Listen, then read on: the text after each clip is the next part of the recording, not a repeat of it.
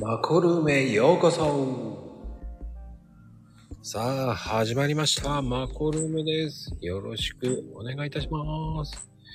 さてさて、今日のスペシャルゲストです。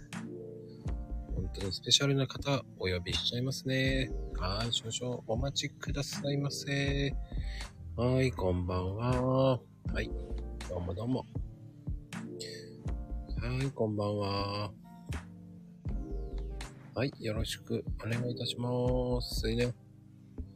はい、こんばんは。こんばんは。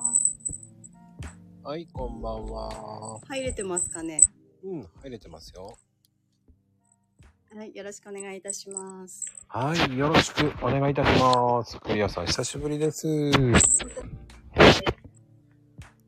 こえますか聞こえます。なんかすごい変な音しちゃってごめんなさい。いえいえ、大丈夫です。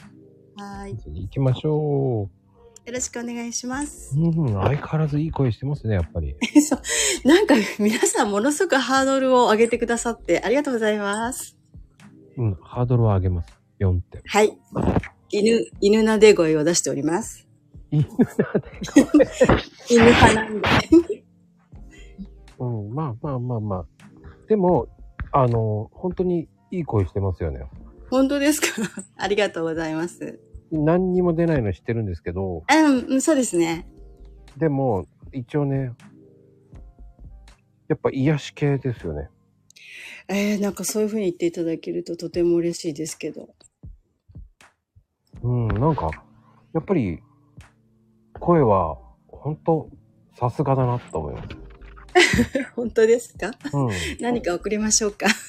やいやいやいやいや、そんなことは大丈夫ですけど、やっぱり、うーん、やっぱりその、 はい。まあ、仕事柄なんでしょうね。どうなんですかね。なんか、あの、大阪弁を使われるカウンセラーの方がいいらっしゃるんですけど、もちろん。うんうんうん。その方たちの、やっぱりトークの仕方とかはすごい柔らかいなと思って、とても羨ましいと思うことがよくあるんですけど、うん。やっぱりその東京の言葉とはまた違って、り、うん、せやなほんまやな辛いなって言われると、あ、なんかすごく癒し系だなって、それはすごく思うんですけどね。いやいやいや、クリア、クリアさんも、あの、癒し系だと思いますよ、本当に。ありがとうございます。うん。やっぱり、その、ね、こう最近、意外と、そのはい仕事が忙しいのかなっていうのもありますし、ええね、そうですね。あの、まあ、状況によって忙しいということは、あんまり私の仕事の中では影響はないんですけれども、うん、だからむしろそのコロナが流行ってることで、うん。あの、例えば保育園に行くんだったら訪問を断られたりとか、はいはいはい。あの、お子さんや保護者の方がかかってしまっていて、私の方が逆に行けなくなってしまうとかっていうことがありますけどね。だからお仕事としては、ちょっとゆっくりめにやってるような、自分としてはそんな印象があります。おうー、ん。そんなに今、じゃあ忙しくもなくって感じですか本業としてはそうなんですけど、あの、韓国語の勉強とかしちゃってるので、ええ自分で勝手に 忙しくしてますね。なぜ韓国語えー、まこさんもご存知の通り、韓国ドラマにハマってるんですよ。出た。で、韓国ドラマって、ほんと韓国語ってなんていうのかな、馴染みが全くないので、音で理解できなかったんですね、初め。えでー自分がその話を字幕でしか理解できないっていうことが、だから自分に許せないというか、これ聞いてわかるようになりたいなって思ったのが一番の動機ですかね。はは。大体女性よーって言っとけばいいのかなと思ってます。 まあ、あの、いろんなセリフがあったりするし、うんうんなん。かいろんな状況があったりするし、そういうのが、まあ、単語の断片でも聞き取れたら、その字幕だけの理解じゃなくてうん済むかなと思うんですけどね。うん。最近の韓国ドラマどれがいいですか最近ですか言っ ちゃっていいですか言っちゃってください。キム・ヨンデさん主演の流れ星です。 いやー、僕も見てる今。すごく良くないですか いいです。何がいいってみんな幸せになるのがすごくハッピーなんですよ。確かにね、いいです、ね。みんなすごい幸せになっていて、誰もなんかそうこ困った人がまあいないわけじゃないんだけれども、うん丸く収まっていってみんなが笑顔で終わってるっていうのがすっごい良かったですね。いや、あれっていいですよね。すごいいいと思います、本当に。ピカイチ最近見た中では。確かに。うん、今、あと僕見てるの、結婚、えっ、と、えー結婚ゲームじゃなくて再婚ゲームか。あ再婚ゲームですかああーもうリアルでいいなーって。リアルでいいんだ。もう僕、ほら、ね、バツ1だから、ああ、あ確かになーと思いながら、であー韓国でも、あ、あるんですね。ああ、そうなんだーと思いながら、ちょっと、ちょっと僕は、なんだろう。ちょっと自分に置き換えて見てますよね。ああ、そうなんですね。うんそっかそっか。まあ私もバツイチだけど、再婚しちゃってる方なので、感じ方が ちょっと違うかもしれませんね。いやー、そりゃそうですよ。うやっん、ぱり違いますよ。ですよね、きっとね。うん。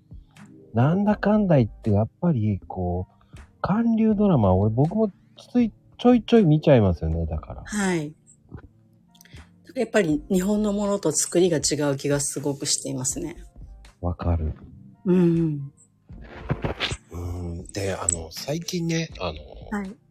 あと、僕は見たいんだけど、うん、でもなーっていうのが、あの、バイオハザードって知ってますおおな、あの、タイトルだけは聞いたことがあります。あのドラマね、ちょっと見たいんだけど、ちょっとなー怖いなーと思ってやめうてるんですけど。ん、うん、うん。私、イカゲームもちょっと手出せないですよ。あー、イカゲ、イカゲームね、でも意外と面白いですよ。え、そうなんですうか。ん。まあでも、まあまあまあまあ、ね、学校ゾンビ化よりかはいいかな。ああ、ありましたね、そういうのもうね。ん、あれも面白かったですけど。あ、そうなんですねう。ん。韓流ドラマ、本当に僕、え、いつ見てんのって言われるんですけど、私もバリバリ見ちゃってますね。見ちゃいますよね見。ちゃいますね。移動とかで、うーん。 結構ね。うん。ハマります。うん。で、あと、昔の韓流ドラマも俺好きなんですよ。いいですよね。うん。あのー、何でしたっけ未来から来たあなたとかね。ああ、だからすごいいいらしいですよね。あ、見てないんですか星から来たあなたあ、そうそう、星から来たあなた。ま、まだ、ちょっとまだそこ行ってないです。ええー、絶対見てほしい。ですかじゃあ、この後行こうかな。あの、本当に、その、なんだろう。大物女優さんがねえ。可愛らしいっていうか、ああ、そうなんですうね。ん、また役柄がね、いいなぁと思いあます。ーじゃあ、ちょっとメモしておきます。ぜひぜ ひ。うん。まあ、あと、韓流ドラマ以外はなんか見るんですかえー、ドラマですかうん。え、あ、でもドラマもそうだけど、韓国の映画とかも見ちゃうし、あと、パクソジュンが出てるバラエティとかも見ちゃうんですよね。いやー、マニアックだ。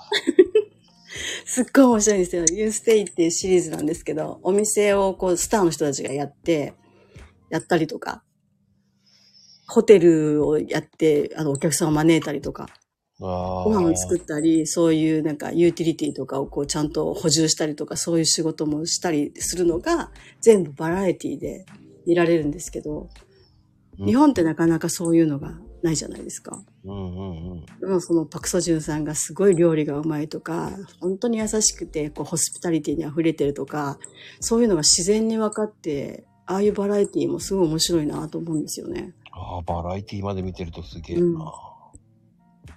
だ僕はだから、どっちかっていうと、今、あとハマってるのは、あの、ペーパーハウス。ペーパーハウス、はい。あれはでも、スペインのはい。ドラマの方が良かったです。うん、あ、そうなんですね。もメモう、メモ。本本物は、あの、もともとは、あの、スペインなんですよ。ええー。うん、リメイクなんですよね、あれ。うん、なるほうど。ん。皆さん。ついてこれないだろうな、多分、うん ご覧になってる方いらっしゃいますかね、韓流ドラマは。いないだろうな。 いないのか、残念だな。まあ、あと僕はキュンキュンっていうわけじゃないけど、まあ、シークレットガーデンも好きだったな。シークレットガーデンはね、名作です。出た。あれは名作ですね。でヒョンビンがハマったきっかけでしたけど、ヒうん。ョンビンさんのやつも全部ほぼほぼ見てますが、はい。シークレットガーデンも良かったですね。よかなっんたか、うん、夢があるっていうか、あれも。確かにね。うん、ちゃんとみんな幸せになるところが、あのドラマもすごくいいなと思います。いやー、よく知ってる な、本当に。いいえいえです。やー、もう感心しちゃうよな。とんでもないです。え、でもヒョンビンさんで言えば、ジキルとハイドと私みたいなやつあるんですけど、あー、知ってる。ご覧になりましたうーん、見てない。それ見ようと思ったけど、見なかったです。ああ、そうなんですね。あれって、その多重人格のことをものすごく丁寧に扱ってるんですよ。へ多重ー。人格の治療とかも、割とこうなんか、ちゃんとこう、ドクターが、精神科のドクターが治療するみたいな感じで、で出来上がってるドラマで、うん。最終的に、まあ、あの、言えないけど、 人格がこう統合されていくんですが、そのプロセスとかが割とマニアックで、でも言ってる言葉とかがすごく心理学的っていうか、精神医学的な部分もあるんですけど、うんものすごくね、その辺も納得できるドラマだったんですよね。面面白かっったですよね。でどこ見てんのって感じですよね。た。いやーそういうところか。そういうふうな映画だ、あの、ドラマだったら、ええ。あとあの、最古だけど大丈夫の方も良かったな、そうしたら。それも、それも多重人格系なんですかあの、多重人格系じゃないんですけど、ええ。お兄ちゃんがちょっと精神障害持ってて、うああ、そうなんですね。ーん、あのー、うん。絵本作家さんの、と、うんその、お兄さんがちょっと障害持ってて、ええ。弟が一生懸命こう、お、お兄さんを面倒見る。ああ、なるほど。うんフォレストガンプみたいな感じなの。ああ、ちょっとミステリアス入ってます。うん。なるその彼女がまた、すごいミステリアスでめちゃめちゃ面白い。あ、そうなんだ。その、わあ、見ちゃうかな。それはね、なんだろう、サスペンス系なんだけど、うん。なんだろう。意外な犯人でも、ああ、犯人って言っちゃいけないの か。まあ本当にサスペンスなんですよ。うん。どんどんこうサスペンスになっていくんですよ。そうなんですね。うん、で原因なんでそうなったかっていう原因がこうこう不幸な感じになっていくんですけどうん。それがまたねミステリアスなんですよ。うーん。なんか、ちょっと見ちゃいそうな気がしてきました。いや本当にあの、うん。お兄さんの演技もめちゃめちゃうまくてへえ。もう本当になんだろう移住って知ってますそうイジュそうそう移住っていう。あ、ちょっとわかんないかも。見たらわかるかな。あの、僕ね、キム・スヒョンが好きなんですよ。キムスヒョン、わかんない。どんな人なんだろう。パソコンで調べよっかな。あのーマニアックなんですけど、へえ。もうね、う本ん。当にすごくね、かわい、あの、いいんですよ。その、え僕はね、両方とも好きな俳優さんなんですよ。え。へえ。もう結構いろんなの出てますよ、本当に。へえ。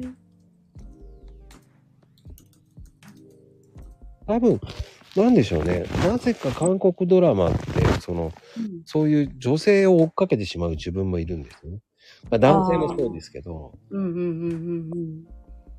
どうしても追っかけちゃうんですよ追っかけちゃうんだ。そうなんですね。この人なら、こう、外さないとか。えー、え、さ、最後だけど大丈夫も、星から来たあなからあなたも出てるんですね。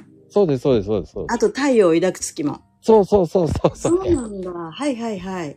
もう、その人追っかけてます、僕は。そうなんですね。意外といいんですよ。えー、そうなんだ。パクソジュンと同じ年齢ぐらいですかね。あー、近いかもう。ん。なるほどね。なんてこんな話ばっかりで大丈夫ですかああ、大丈夫です。 あの、マニアッ本ク当な。ですかの、いくらでも話しちゃいますけど。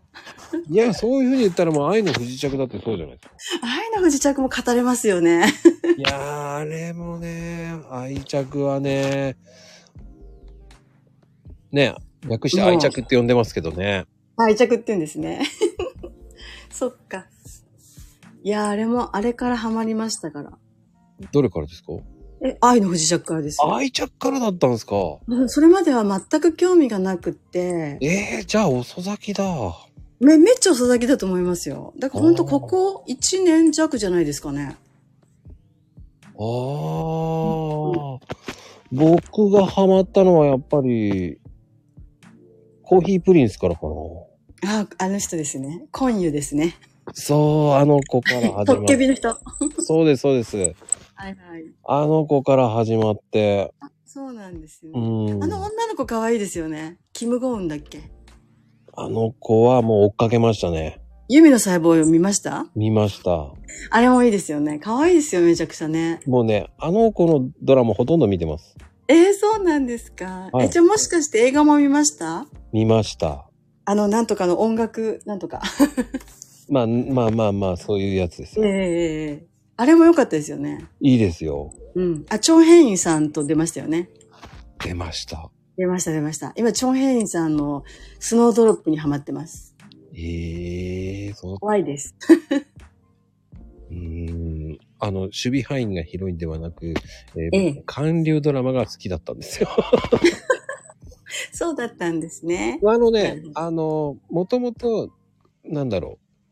海外ドラマすっごく見る人だったんで、ええ海外ドラマのこと言ったらもうキリがないぐらいに話しちゃうんですよ。あ、そうなんだ。私、は ER と、あとなんか、天才詐欺師の、めっちゃかっこいい男の人のやつを見てましたね。ああ。なんとなくわかるでしょわかります、わかります、わかります。はいだ僕はどっちかっていうと、あの、なんだろう。もっとマニアックなものばっかり見てたんで。うーん、そうなんですね。一番最初本当に海外ドラマ始まったのは、あの、フレンズっていうね、ああ、昔のね、うん。ドラマから始まったんですよ。そうなんです、多分皆さん知ってるかな、アルフっていうね、ドラマもあったんですけど、宇宙人のね、へえ。所さんが吹き替えやってたんですよ。あ、なそれ、三、教育テレビでやってましたあ、やってました、やってました。しましたね。そのあたりを見てからハマってったんですよ。海外ドラマって面白いと思って。そうなんですね。はい。ええ。そこからね、もう見出しましたね。そっかそっか。みんな見見てますかね見てないでしょう、多分皆さん 見は。てませんかね 多分、あの、見てないと思います。そんなお話ばっかりしちゃってて大丈夫なのかなあ、マニアックですから、うんあのいいですかねうん。あの、本当にマニアックすぎてついてこれないかもしれないんですけど、ええそうなんだ。じゃあ結構本当にいろいろ見てらっしゃるんですね。あ、暇さえあれば海外ドラマ見てるんで。素晴らしいです。本当、あの、くだらないものから何から何まで見てます。うーん。うん。すごいすごい。で、あの、ミステリアスもすごく好きなんですよ。うんうんうん。もう海外のやつは何、なんだこれっていうのも見たり、えええーええ何これっていう、こそうなんですう、ね。 B 級ドラマ見たり、意外と見て何ってなりますよね。うーん、まだ続くんだっていうので、ああ、そっかそっか。結構長えぞこれとか、ありますよね。あのね、ほんと、え、こんなのいいのって、あの、殺人をね、無罪にする方法っていうドラマがあったりとか、 それもすごいですね。うん、あのあとはね、ゴッサムっていうのも面白いんですけど、ええいやあの聞いたことある。あのーバットマンの、バットマンシティの、うんあの、ゴッサムシティってあるじゃないですか。えええあれがモデルになった都市なんですよ。ええそれがドララマになったりとか、うん。何やってんのこれっていうのが。そんな感じですね。そうなんですよ。うーん。 だから、うん、多分、多分、あの、皆さんついてこれないと思い ます。うんだって今日なんかあんまりコメント欄が賑わってないですもん。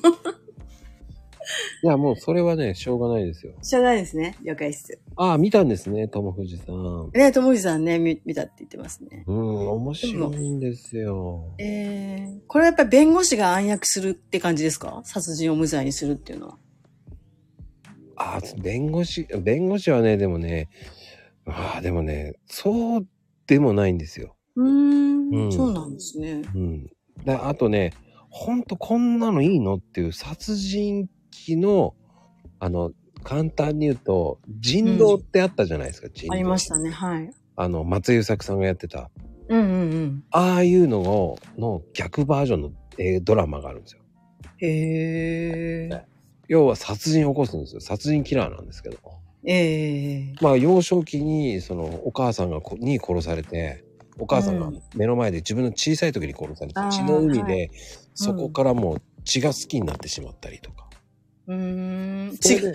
なるほどね。そっちですね。はいはい。そうそう、心理系なんですよね。うんうんうん。もう、殺さないと、誰かを殺さないとって気が済まないっていうう、んねうん。要はもう、警察官になって、その、裁けない人を殺すっていう。ああ、なるほどね。うん、その、そのヒューマンチックなね、バレそうでバレないとかね。うーん。そういうのがいいのこんな海外ドラマでって いう。許されちゃうんですね。許されちゃうんですね。すごいなっていうのもありますよね。なるほど。うーん。だからそういうのも大好きですね。だからそういう、あなんでしょう。海外ドラマも見るしあ。、うん。まあ、そうね。まあ、バラエティとかもね、見たいんですけど、うんこ。こまでいかないんですよ。 そっか。ドラマだけでもすごいいっぱいありますもんね。ありますよ。シーズンがどんどん始まっていくんですよ。本当ですよ。また始まっちゃいますからね。気がつけば、その、ええ自分の追っかけてるはい。ドラマとか、はい。えー、もう始まんのっていう感うん。ありますよね、本当に。じ、 うんそして終わってしまうとかね。ね。うん。はぁっていうのがね。読んじゃいますね。見ちゃいますね。読んじゃいますよね。見ちゃいうんし。うん、あの、シグナルは見ましたシグナルは、あ、うん見ました見ました。日本版で初め見たんですけど、うん。その時韓国が原作って全然知らなくて。 うんうんうん。で、本当最近ですね、数ヶ月ぐらい前に見たんじゃないかな。あー数ヶ月も。やはい。数ヶ月前だったと思います。っぱね、韓国の方がいいですよ、あれは。いいですよね。私もそう思いました。あ、やっぱ日本のとは全然違うわ、と思いました。 うん、日本語版で超つまんないから。蝶がついちゃうんだ。 蝶がついちゃうんですね。いや、そうじゃないですか。もう内容が違いますもんだって。ああ、まあ、ディテールはそうだけど、まあ、アウトラインは同じといえば同じええあ、違うか。違うか。違いますね。なんか違う。うーん。あ、確かにシグナルも良かったです。緊張感が全然違うもん。うんうん。その、なんだろうね。やっやっぱ。り違うんですよ。確かに。日本はリメイクしちゃダメですよね。あー、もう六本木クラスなんてとんでもないですよね。あれ、り、りしん、えあの、あれじゃないですか、六本木。イテワンです。イテワンのリメイクなんですけど。あれ、そうなんですか、やっぱ。そうですよ、そうです。六本木クラスっていう。イテワンクラスのリメイクというか日本版です。なんだ、やっぱりそうか。じゃあ、そうみでんすな、。見ないですよ。私も近寄りません。絶対違うもん。リメイクなんだ。そうです。じゃあ、ダメだ。え、もしかして何回か見ましたいや、見ようかなと思ったんですああ、見なくていいと思いますよ。あーじゃあ、見るもしまだだったら、イテウォンクラスを見てください。いや、もうそっちは見てますから。あ、見てますか ?OK ですよ。 すあの世界観はね、絶対が描けないと思います、日いや本では。ー、無理だ。無理ですよ。だあの、何でしたっけ日本でびっくりしたのが、はあとスーツ。あ、ああ、スーツ。あれもびっくりするぐらいひどいですよね。あ、そうなんだ。し本当に日本版しか知らなくって。あれもひどいです、ほんと。ああ、小田裕二さんでしたよあね。れもひどいです。 連呼してる。 あれもひどい。ひどかったんですね。うん海外の方の本物を見てくださいっていう。はい。了解です。え、それってあれもはん韓国ドラマなんですかいや、あの、海外ドラマです。アメアメリカっぽいですよね。もうアメリカです、アメリカです。うんうんうん。 確かに鈴木保奈美めっちゃ綺麗でしたよね。ああ、彼女のファッションすごいなと思って、ああれねのドラマは見てました。うん、似てます。あ、似てるんだ。えー。似てます。ただ、えー黒人の綺麗な方です。うーん。うん。なるほど。うん。そっかそっか。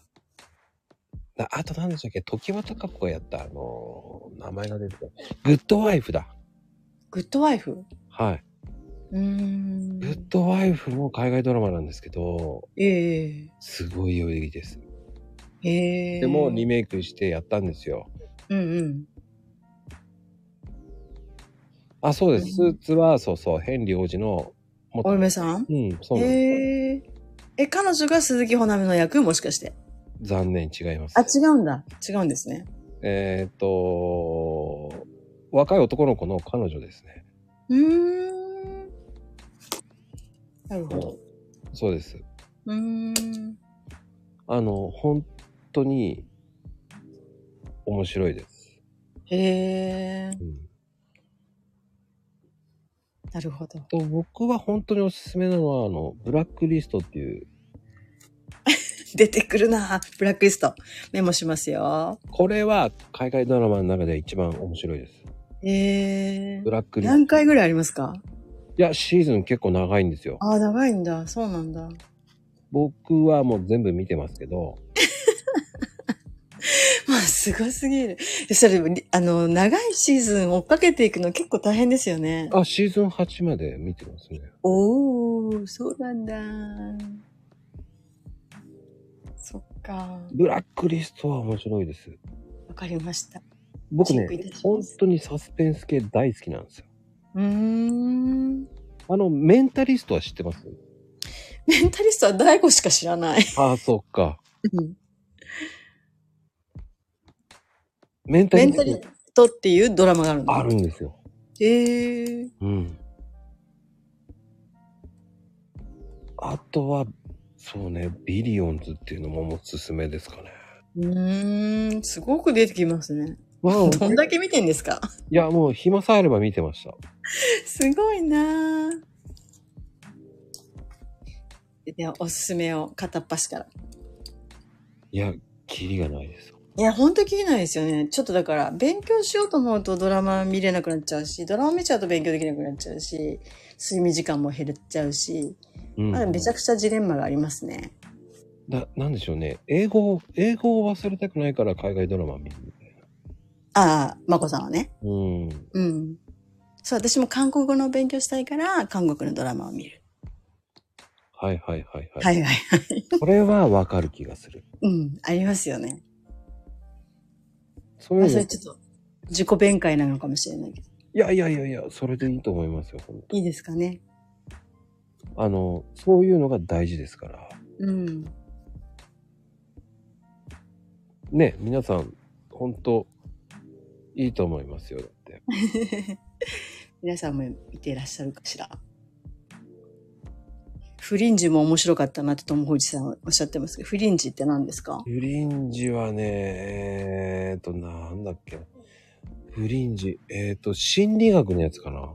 へえ。霊媒ちょ師、霊霊媒師かなんかっのと。霊媒師霊媒師かなうーんか。んこんな感じフリンジって。あ、違うな。なんか、えー、えー、忘れた。チェックしてみます。SF サスペンス系です。あ、僕苦手なやつだ。あ、そうなんだ。SF がダメなのどうもね、SF はね、あまりにも入ってこないんですよ。ああ、なるほど。さあ、そうなんですね。まあ、いろいろ入ってくるものと入ってこないものがありますよね。そうなんですよ。うん。結構ね、まあ、うん入ってくるときは入ってくるんですけど、うんうんうん。やっぱりこう、見やすいやつとかだったらいいと思っちゃうんですよね。ああ、なるほどね。ストーリーがわかりやすくて、でも、えっていうのが好きなんですよね。ああ、 絵、絵がいいんですね。なんじゃっていうのがあるじゃないですか。うんうんうんうん。であの、コメディだったら、あの、ビッグバンセオリーっていうのがあって、うーん。これはあの、全米で、えっ、と、本当に、トップ10には何回も入ってるんですよ。うーん。 1位、1位とかにもなったドラマなんですね。そうなんですね。シーズン12ぐらいまで行ったのかな。 それすごいな。死ぬまでに見れるかな。あのね、30分ドラマなんで、ああ、そうなんですね。はい。オタクの青年たちがね、うん。コメディなんですけど、うん。まあ、面白いドラマですよ。あ、そうなんだ。えっ、と、そうですね。えっ、と、フレンズっていうのが一番、えー過去に歴代稼いだんですよ。へえっ、え。と、そうですね。簡単に言うと、1は5億とかそれぐらいだったのが、ええ、すごい。えー彼らたちは、えーうん10億とか20億うーん。とも言われるんですよね。へえ。セオリーっていうのが。なるほど。うん。というね、すごいお化け海外ドラマなんです、それ。すごいですね、それって。あ、あの、ビッグバンセオリーって結構有名なんですよ。へえ。う多分日本ではそんなに有名じゃないかもしーん、そうなんですね。れない。うん。でも、えーオタク系なんで、すごく面白い。うーん。もう海外の友達とかに言うと、もう、え、それ知ってんのすげえっていうぐらいですよ。 そうなんだ。なるほど。それ結構ね、有名なんですよ。へえ。それはそんなに、残念ながらね、メジャーではないんですよ。うーん、そうなんですね。ちょっとマニアックすぎてね、コメントが飛っちゃ いましたけどね。いえいえいえいえ。さてさて、えーはいまあ、クリアさんのね、はい時間をね、潰しちゃいけないからね。そんなことないです。楽しく聞いております。まあでも、クリア。アさんの、まあ簡単に言うと、時間の使い方とかさ、はい。その、自己コントロールとか、そういう習慣化にさせるっていうね、はい。こう、そういうのもね、聞きたいし。ああ、なるほど。 なんか多分、うん自分でこう決めたことってあんまり守れない方なんですけど、うん。大枠で、まあ、この時までにこれができればいいなっていうのが、大体こう自分の中で、えーっと、なんとなく計画が立てられるといいかなと思ってるんですね。うん、うん、うん。で、意外といろんなことに気が散っちゃうので、はい。なので、その一日の中で区切っちゃうと割とできなかったとか、ああ、やっぱりダメだったみたいなことが多くなっちゃうので、こうスパンを長くとって、ここまでにこれをやるっていう風にやることが多いかもしれないですね。うん、うん。うだかん。らね、あの、クリアさんのね、はい。時間の取り作り方。はい。ね、睡眠時間6時間。なんか時間、あ、そうですね。だそ取れるといいなって感じです。うん。ね、仕事、はい通勤時間も含めて10時間。えなんか見て、ま、なんか見ていってますね昔ちょっと見たんで。 それをよく言って覚えるてだまけす。です。それぐらいしか言ってない。思ってない。いやそんな感じです。そうそう。はい。私の時間、4時間っていうイメージがあって。ほんとその通りですね。そう書いた記憶が蘇ってきました。え、あとなんだっけごめんなさい。でもそんなもんですよ。あだから要するに家事やったりとかご飯作ったりみたいなそういう時間ですよね。ああ、そうかそうかそうか。うん。でもそしたら多分 4, 4時間じゃ、うん、まあ4時間ぐらいかなですよねう。ーんで。もそうするとやっぱり朝早く朝活したりするとそこであっという間に2時間ぐらい使っちゃうし。お家帰ってきたらもうすぐご飯作って食べて寝たくなっちゃうし。うん、うん、うん。で寝る間際にちょっとだけって言ってドラマ見始めるとなんかすごく寝る時間が減っちゃったりとか しちゃうんで。わかる。うん、だから難しいですね。時間の使い方ってなんか永遠の課題のような気がします。うんなんで24時間なんだと思います。 そうですよね。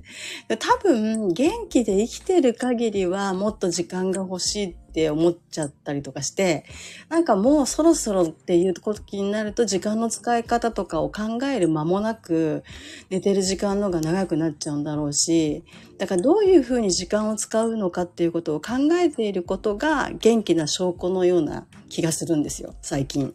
ほほほほほ。ええいや、それは深いな。最近そう思いますね。なんか、まあ、ここまで年を取ってきていて、ある程度こう、あと何年かなとか、まあ、十何年だか20年だかわかんないですけど、うん先が見えてくると、そこがゴールになってくるので、そこからの逆算というか、時間を考えたら今こんなことをもうやんなくていいよねとか、もうちょっと違うところにシフトしていかなきゃとか、うん優先順位をちゃんと決めなきゃいけないなとかって思うことが増えてきてますね。確かに増えるよな。気がつけばそういうのね、こう、時間の使い方っていうのが、ね発生するわけですよ。え、ええ、毎日、こう、うん自分なんかね、メール前に、ええ。いやー、ちょっとうまく有効活用したっけな、 俺。だか思らっちゃいますよね。考えながらそのまま寝落ちしてしまってるんですけど、いつも。ああ、わかります。私も朝起きたら一番になんかその時間の使い方を考えて動こうと思うんですけど、考えてるうちに時間が経っちゃって、 ああ、もう支度してご飯作って仕事行かなきゃみたいになっちゃったりするんですけど。うんうんうん、すごくわかります。うん。あでもそういうふうに考えられてるうちがいいのかなと本当に思いますね。あ、そうなんだ。うん。どう使おうかなって思ってるのが元気で幸せな証拠なのかなって感じです。ほう、でもそれはやっぱりその、そこまで行きつけるっていうのが、そういうのがわかるっていうのがすごいと思うんですよね。ああ、なんか、まあ、ただ、ただ生きてたら、 年を取っていってこうなってるみたいな感じですかね。いやいやいや、いやいやおっしゃいますからもう本当に。本当です、本当です。でもそれはもうすごいことだなと思っちゃうんですよ、僕は。ああ、そう言っていただけるとですけど。うん、だってなかなかね、そういうふうに教えてくれるような人いないじゃないえ そうですか素敵ですよ、そっすかごい。なんか、うん。やっぱりね、経験してきてるからこそ、見えることであって、ええなかなかね、そういうのって見えないじゃないですか。そうですね。うん。まあ、だから生きてると分かることっていっぱいあるんだなと思いますね。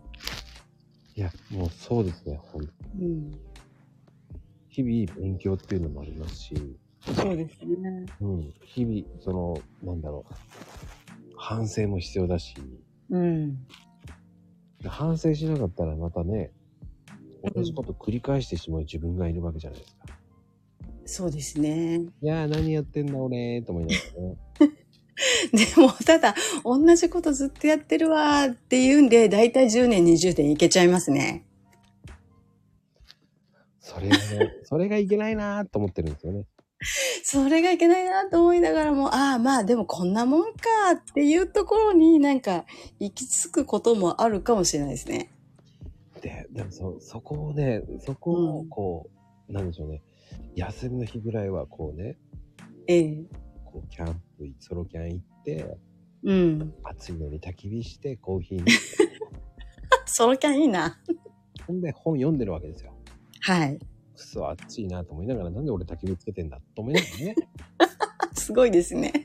お湯を沸かしたいからなんですけどね。ああ、はいはいはい。でも俺何やってんだと思いながら、こんな汗だくで、と思いながらも、でも、なんだろう、心地よい風が来た時でチャラになるんですよね。ああ、すごいよくわかります、その感じ。そんなんなか、チャラになることが起きるんですよね、ちゃんと。あれ不思議ですよね。なんか、俺なんでこの暑いのに焚き火してんだって思いますからね。それすごいかも。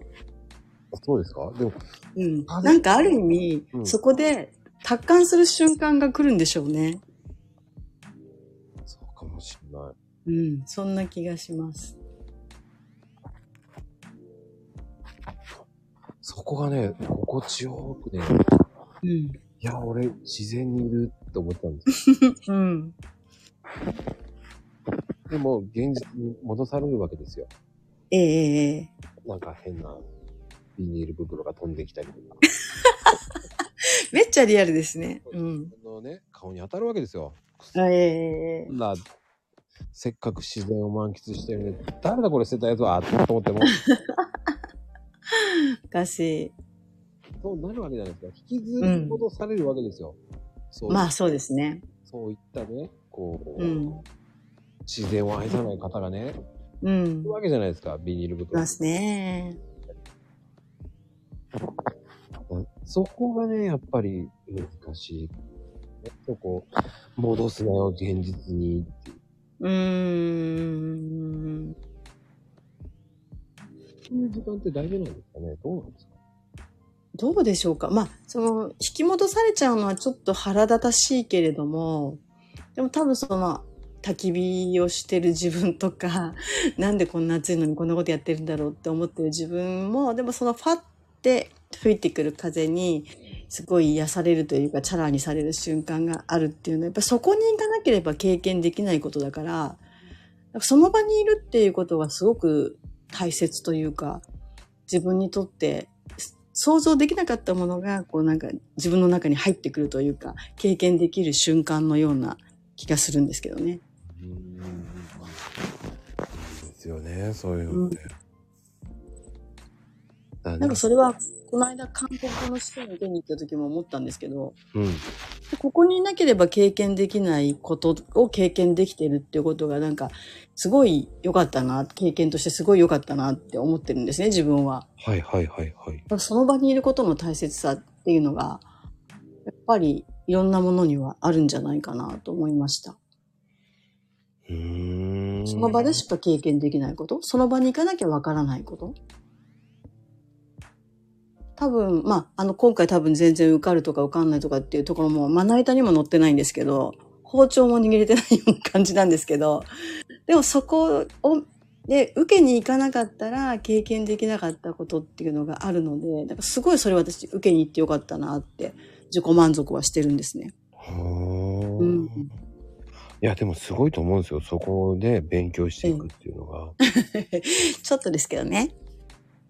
いやいやいや、ちょっとですけどね、っ て、韓流ドラマ見てそこまで行くっていうのがすごいと思う。 そうですか。変な人ですよね、よくよく考えたらね。いいえ、あ の、僕が、えーっと、そうですね、パティシエさんやってた時にうん仲良くなったおばさんがいるんですね。ええその方も、 うん。あの、ヨン様を気に入って、いや、ヨンさん、ヨンさんはいましたね。うん、その時代ですよ。はい、わかります。うん、その時代でヨン様好きになって、ええそっから韓流ドラマにハマって、ええそんで、えーその方は、はい。えー韓国行ってました。行きますよね。うん、で、今や韓国のええ韓国人に、えー日本語を教えてる先生になってます。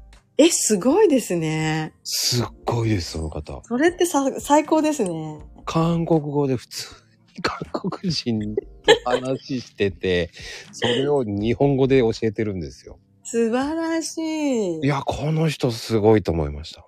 ねえ、なんかそう、好きなことが、ちゃんとその仕事というか、やりたいことにつながるって最高ですよね。うん。で、その人のね、名字がね、ええ和賀って言うんですよ。わが、わがさん。うん。でも、僕はわがままって呼んでたんですよ。まあ、基本、そういう人って、わがままですよね。私もそうと、そうだと思うけど。でいも、やわがままって最高ですよね。ほんと、わがままって呼んでたんですよ。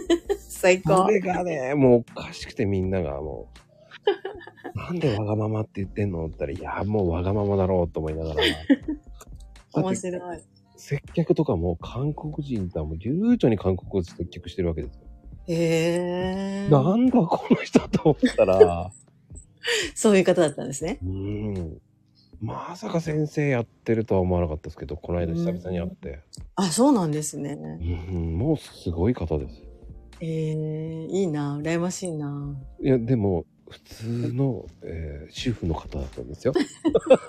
素晴らしい、ナイスですね。もうびっくりしました。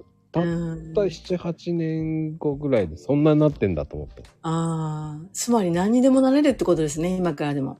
いや、その方は、うん。韓流ドラマにハマったの55歳ですよ。おー、すごい。今、多分60代かな。ほぼほぼ同い年かもしれません。うすっごいんですよ、その方。ーん。だって、娘は韓国人と結婚させるってずっと言ってたぐらいですからね。ちょっと、それす、それもすごいですね。でも、結婚したはずなのに戻ってきちゃったのよ、なんてこの間言ってて それもすごい韓国人とって言っねたら、いや、日本人よ。えーっつって言 ってたの。そうなんだ。パッタどうしてんのよって言ったら、あいや、バツイチになったらって言ったら、えー、うちの娘どうよって言われた日に、ああ、いやいやいやいや、わがままでしょって言って言ったら、もう大爆笑してて。じゃあ、なんて言っちゃったんですけど、そう。へえー、そうなんですね。え、まこさんってパティシエやってたんですかあ、やってました、やってました。ええー、そうなんだ。そう、え、そっち、お菓子の方じゃなくて飲み物の方に今行ってるってことなんですかいや、実家ですよ。実家のお菓子屋さんなんですか いいコーヒー屋ですよ。え、ちょっと待って。そう、そうだ、そうだコーヒー屋が実家だ、そうだ、そうだ。え、じゃあ、継いだ感じなんですかうん、うん、裏方ですよ。そうなんですね。はい。あじゃあ、お菓子作れるんですね。ああ、すいません、作れちゃいます。素晴らしい。またなんか隠れた才能を発見してしまいました。隠してなかったかもだけど。うん、知ってる方知ってます、本当に。あ、そうなんですね。へえ。え、ちゃんと自分でカフェできちゃうってことですね。ああ、一応、お料理の免許も持ってます。すごーい。いやそっち方面の開業はしないんですかいやいやいや、昔、ラーメン屋さんやってたんでいいです。本当ですかヤマトで大和じゃないです。東京でです。東京でですかへーおかしいんですよ。おかしいんですよ、僕は。いろんなことやってんですね。ラーメン屋さんなんかやりたくなかったんですよ。海外でやりたかったのに日本でやってたんですよ。へえ、そう。海外で今度、図解にしてほしいって、図解にしてください。瞑想使いになりますからやめとき。すごい面白そう。見たいです、その図解。いや、し、ししない、知らない方がいいですよ。 え、本当ですか楽しそうじゃないですかそういう意味で私は渋滞してないな。結構まっすぐにこの仕事に来てますね。いや、でもね、その方がすごいと思いますよ。え、本当ですか そうかなどうなんだろなうかなかね、カウンセリングとかできないですよ、本当にそこで。ああ、まあ、どうなんだろうね。今は多分なり、なりたい人はいるのかもしれないですけどね。もうだって何年でしたっけ何十年ですうよ、ん、多分30年近く うんですよね。やってるかもしれないですね。うん。恐ろしいですね。いや、恐ろしいどころじゃないですよ。脅威いや、すごいと思いますよ。本当ですかだといいんいでらっす。しゃいさ。こんばんは。こんばんは。こんばんは。はじめまして。はじめまして。あ、サーリンと言います。はい。先ほどはありがとうございました。いやいや、こちらこそありがとうございます。本もうね、クリアさんは素晴らしい人ですから ね。当ですね。 もうなんか本当にハードル上げないで。ただのおばさんですからね。ただのおばさん。こんなことないですよ。本当本当。むしろ BBA だから。バーベキューってことです ね。あはいやいや、もう全然、なんかもうすごい優しいお話、話し方で、えそんなことないんです。だから、犬撫で声を出してるところなんですよ。だからねおかしいんだよね。そのツいイやッいや、素敵でタす。ーのね、ツイッターではそんなにすごくなく見えるんだけど、実はめっちゃすごい人なんですよ。もうあ、そうなんです かえ、な、ななんですか、それ。誰のお話ですかクリア先生のお話ですよ。いえ、先生じゃないし。いや、本当にね、実は経歴めちゃめちゃすごいんだよね。あ、そうなんですかはい。あ、そうだっけあの、いや、でも、なんかツイッターとかでもほら、Kindle とか書かれてますよね。出されてたりとか。勉強中ですね。書いてないですよ。まだ書いてないです。あ、そうなんですかそうです、そうです。出したいなって思って。あ、そうなんですね。ね、そんな出さなくてもね、すごい人ですから。 え、まこさん、私の何を知ってるの全教えて。部。すごいんですよ。ええすごいんですよ。ええそうなんですね。もう、すごいか兄弟なんですよ。兄弟え、兄弟クリアさんのね、弟さんはね、駅長さんなんですよ。前回のマコルームですね。そんな話をしましたね。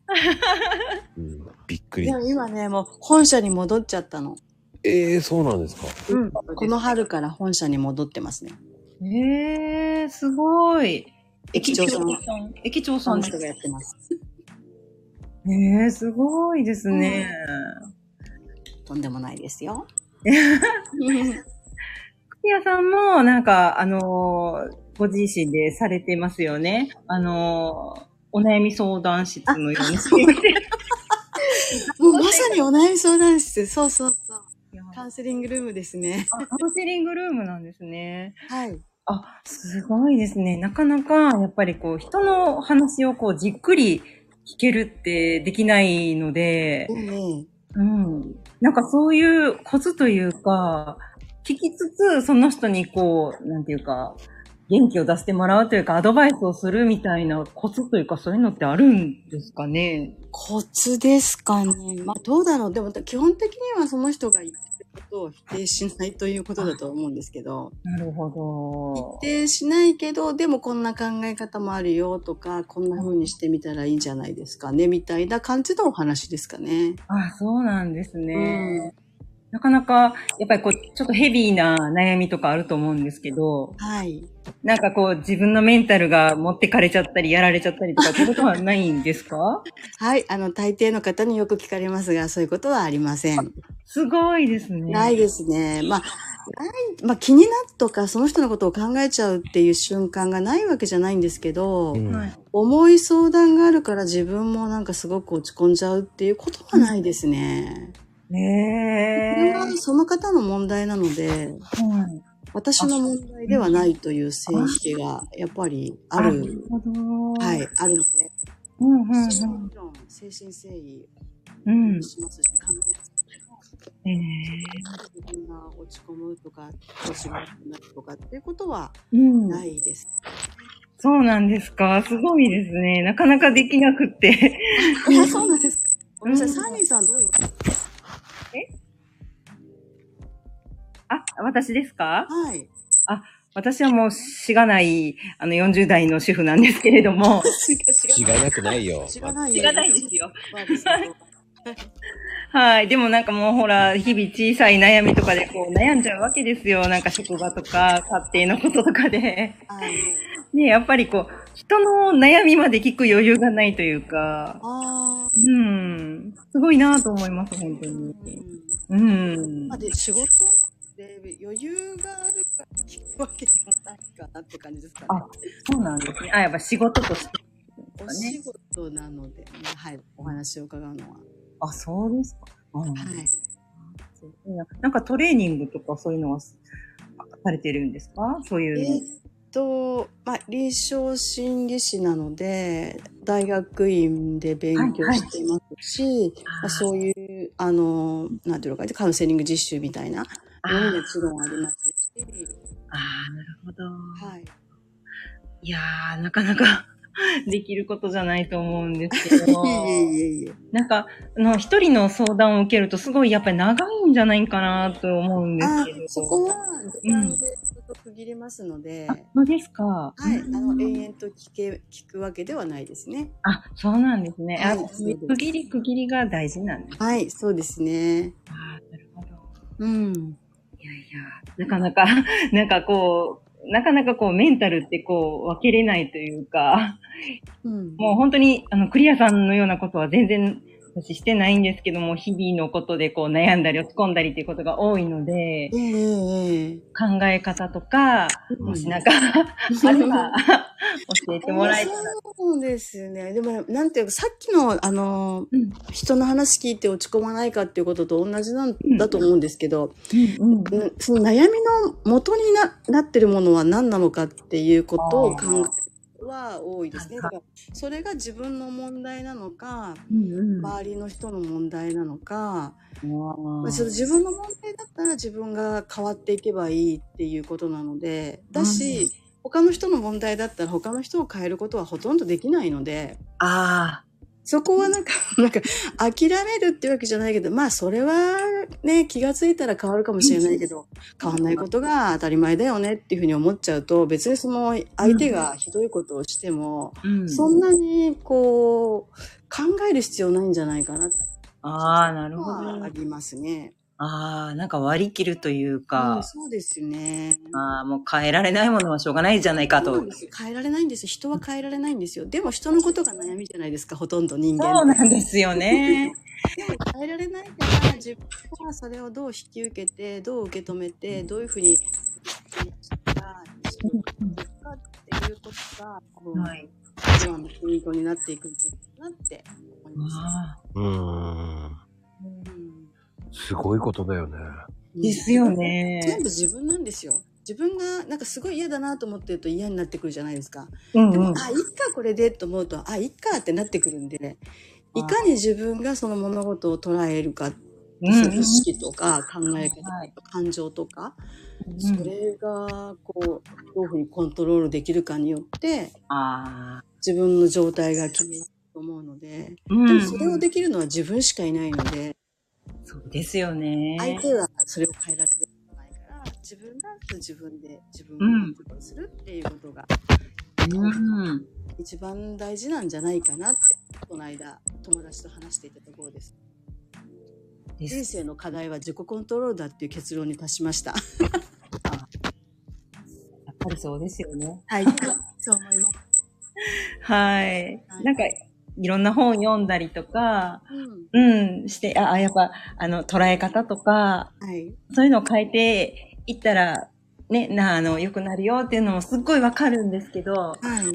なかなか実践って難しいなっていう これ感はじね、であす。の、なんか、こだわってることっていうか、変えられないことって、自分がね、何かにこだわってることが多いんですよ。ああ。で、じゃあ何にこだわってんのかって分かると、あ、こんなことにこだわる必要ないじゃんって思えたら、変えられると思う。ああ。自分でも気づいてなかったり。そう、変えられないっていうのは、自分がね、結構いろんなことにこだわってることが多いんですよね。ああ、そうなんだ。うん。なんかこだわってるよ、きっと。なるこほこかど。なここかなって言って、あ、あそうしなくてもいいんじゃないって思えたら、あ。はい。はい、変わってくるんじゃないかなと思います。すごいなぁ。そうかでも意外とね、こだわってるんですよ。私たちなんかさっぱりしてるじゃんって思っててうんも、うんうん。うんうんあれが嫌だ、これが嫌だとか、あの人が嫌だ、これが嫌だとか、はい本当にね、はい。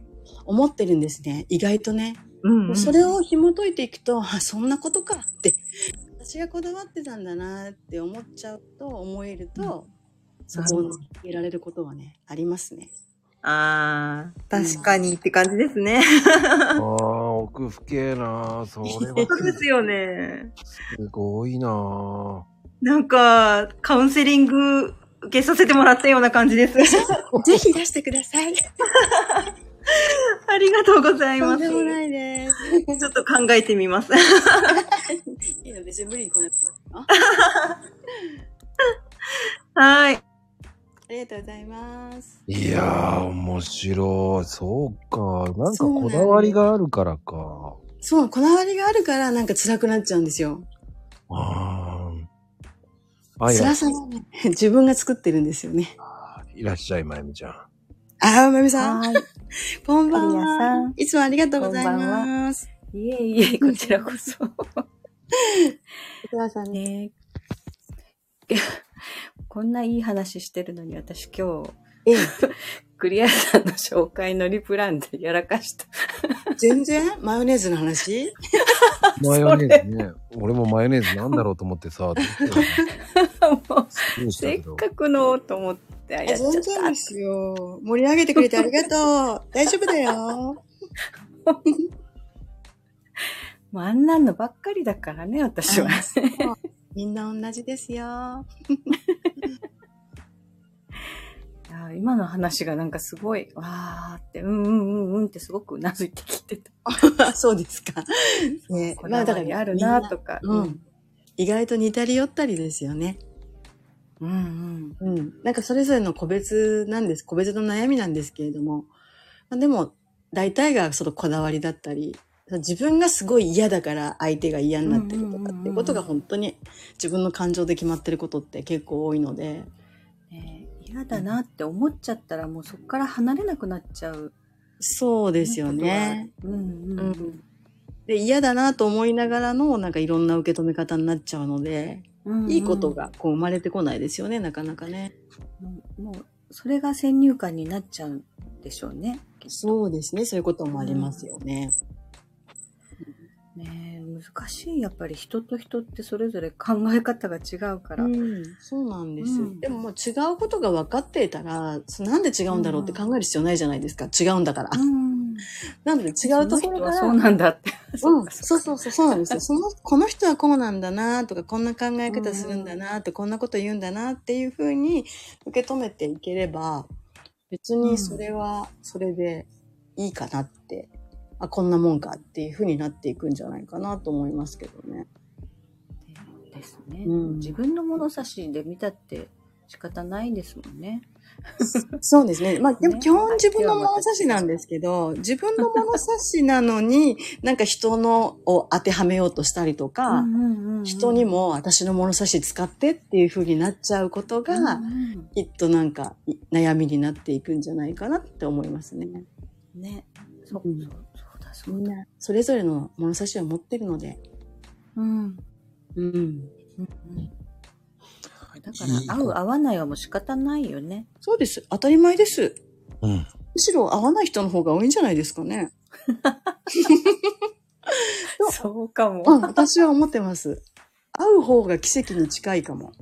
ああうん。ー、そっか。そうです。それは家族も一緒かもね。うんうん。うん。家族であっても合う合わないがある。うん。完璧にありますね。うんうん。でもなんか、まあ日本人に限らずなのかもしれないけど、家族のなんか幻想みたいなのがあるじゃないです か。うん。幻想。幻想。あ、幻想って言っちゃった。あ、もちろん、あの、各言ってるね、方々もいらっしゃるんですけど、ね、うんまあこういうものみたいな固定概念がすごくあるから、そこから外れちゃうと、なんかまたそれはそれで辛くなっちゃうのかもしれないですけど、でも幻想というか、それ、本当にそれぞれなんで、それぞれの人が集まってるわけだから、家族だって一つの形じゃないし、いろんなパターンというかね、形があると思うから、自分の家がどういう家なのかっていうことが多分分かってればいいのかなっていう気がしますね。ねよそと比べても仕方ないですよね。うんそういうところはね本当に仕方ないです。でもなぜか比べたがるんですよね。なぜか比べたがりますね。まあ、そう、それが簡単なんでしょうね、きっと評価として。うん。ものすごく手短な。ああ、私多分あの、子供がはい。発達障害、うん長男がね、アスペルガーなんですよ。なんかそれで考え方がガラッと変わったかな。うーんその子、。うんうちの子育ててるうちに、ええもう人と比べようがないかうら、んうんうんうん。うんなんか、ね、比べちゃったらできないことの方が多いことが多かったから。ああ、そうですよね。なんか、ううんん。その子はもうその子で絶対値として見るしかないですもんね。うんうんうん。相対的に見たところで、また物差しが違っちゃいますもんね。そう。だからうん、その子育てのおかげで、いろんな、こう、考え方が、うん。人、まあ、人と違う考え方をするようになったのかもしうーん。れない。うん。ね、うんだから、うん、そういう子育てもありだなと、 今はお思える。ああ、そうですね。でも、そこまで至ったってことですよね。ああ、もうね、大きくなったから。うん。渦中にいたらね、やっぱり渦中ですもんね。そう、もう本当真っ最中の時には、何にも考えられなかった、他のこと。うん。そうですよね。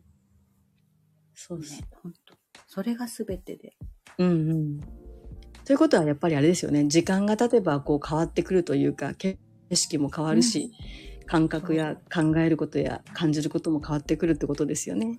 うん、本当にそう思う。だから、ね、もうその渦中の時に本当にひどい時があったから、うんね、もう本当この子をね、本当に、もう言い方悪いけど、殺しちゃってって思ったことが、私も一緒に死のうかなとか、はい。っていう時期もやっぱりあったから、うん。うん、それがあったおかげで今全然耐えられることがいっぱいある。うん。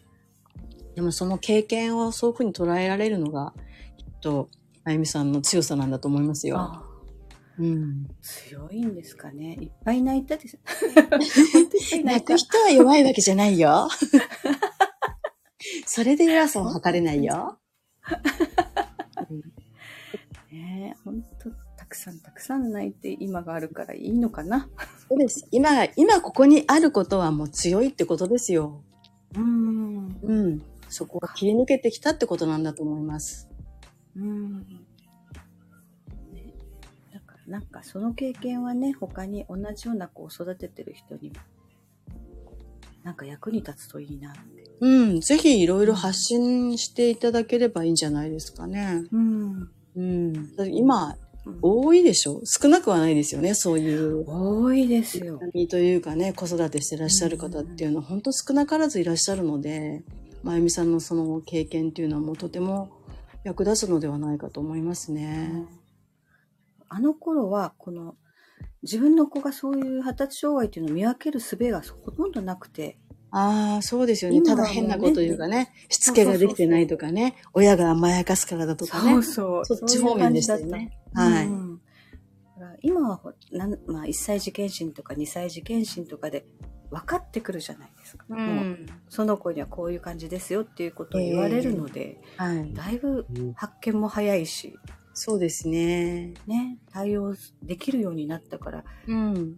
対応できればその分増えてますしね。うんその分そうやって言われる子は増えてる。そうですね。そういう言い方もできますよね。うんうん、この分増え昔ちなゃっらてそるうそうそうそうでもないよって言われてた子までなんか発達障害よって言われて親が悩んだりとか、うん。っていうのも目にしてるので、はい。うん、大きくなってみたらなんてことはなかったよっていう人たちもいるし、そうですね。あそうか、子供も変わるんですよね。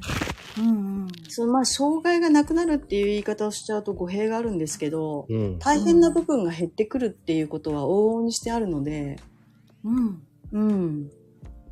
なので、あの変わ変化していく中で、う自んうん身も落ち着いていくと、もちろん親御さんも落ち着きますからね。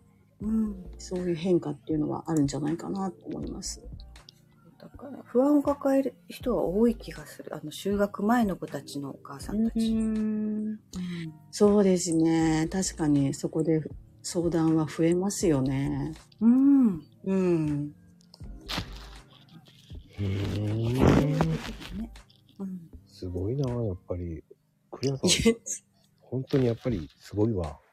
えうんそうですか何を聞いても分かってるすごいすごい女それってなんか怪しい女みたいですよね。いや怪しいもん何を聞いても分かってるっていう。そうでもすごい本当ねあ、それだけちょっいろとんな長く生きてるということで。いやー知識が違豊う富なんだなってあの、やっぱりうまいわ。そうですか先生って言いたくなるわ。言って言っうんうんて。相談に来て。本当電話相談室みたいな感じ、本当に。うんうんうん、そうだそうだ。スタイフ相談室だよ、本当に。スタイフいいっすね、それ。やっちゃいますか。殺到しちゃう。しないしないしないしない。クリアの、韓国ドラマの話とかしちゃう よ。あのクリアのどんとこいっていう感じでね。本当ですよね。うんいくらで終わらせちゃうよ昭。昭和っぽいけどな。しょうがないよ、昭和生まれだもんう。んでもね、どんとこいはダメだな。違うな。ダメか。ダメか。 じゃあ何ねクリクリアの見ちゃうわよって感じか な。見ちゃうわ。聞いちゃうわ覗いちゃうわよ。そうやっちゃう わよ。なんか、とんでもいいよ。うんあーね、話しやすい感じがやっぱりするんだね。本当にそうです。うんありがとうざいございます。ます。ねなんかそういうのがいいな、雰囲気。うん。いいと思そこでハードル高くしても何も両者に得はないですもんね。う。ないないない。うん。話しにくくする必要全然ないですよね。 話しに行ってるんだもん。うそこはウェルカムで。いろんな人がやっぱりいて、学校のカウンセリングの先生とかでも、うん。もう話しづらい人っていきなりいますよね。いるいる。偉そうじゃない、言い方悪いけど、偉そうな人がいやたまにいたりし本当そうでうんすよねいるいるいる。そうなってくるいるんですとよ相談できないなって。うんな 何しに来てんのとか、何のためにそこに座ってんですかって人いますよね。いました。あいま いましたかやっぱりごめんなさいね。代わりに私が謝っとく。ごめん ね。いるのよ、そういう人。ねううえんんやっぱりそうなるとね、こっちも閉ざしちゃうから、そうですよね。話してもらってなんぼなのにね。話してもらえなかったら私たち何の仕事もできないってことなんですよ。あああ、そっか。そうだよね。聞かないとそうですうんダメですもんね。ダメです。でもなんかうまくいかないカウンセリングって基本的に一問一答なんですよ。お母さんこれどうですかって言ったら、ええなんとかとか、はい、いいえ、みたいな。話がこう広がっていかないっていうのがあって、それをいかに広げていって、うん一問一答で終わらないようにして、お互い話せたし、聞けたっていう状態にするかがあるんですよね。うー。うんん昔は一問一答怖かったですけど、今全然怖くありま せん。いくらでも質問しちゃいます。あそれがうまいんだと思う。そうですかね。うん話しやすいもんね、クリアさんってね。ーうんうんうん。ありがとうございます。多分こう、聞かれても嫌な気がしない。うーん質問されても。そう、意外と担当直入に聞いちゃうんですよね。うんそれってこうですかとか。だから周りくどい言い方はほぼほぼしないですね。いやーなんかね、本当にいい声してるし、うん。うん。ずるいよね。なんで、そんなこと普段誰も私に言ってくんないよ。ええ。もう言ってない言ってるようだから、今言ってるようだから。え、うん本当にありがとうございます。あざっす、あざっす、あざっす。あざっすの参上で。あそういうところがいいんだ、きっと。あ、そうですか。本当に。ああ、そっその辺がか。ね、まだ若く見えるんだよね、多分。うんうんえなんかすごい、そう、た私多分前回も言ったけど、同じぐらいに感じる。え、そうそう、私62だけどだから、 あそういうふうに、違うでしょそういうふうに言っちゃダメだよ、うんうん絶え、対。ダメなのなんて言えばいいそう。うん全然まだね、まだまだ50代だよ。えー、やっうんたー !10 歳も若いよいや、もっと若いかもしれな い。本当 本当に私同じぐらいに感じるから。本当ですか、んなんか多分ね、人に合わせるのが多分うまいんだと思います。ああ、すごいま。あ。な子供相手だと子供とね、ちゃんと遊べちゃうんで。すごい。大体ね、なんかこう、口を閉ざす子供ってあんまりないんですよね。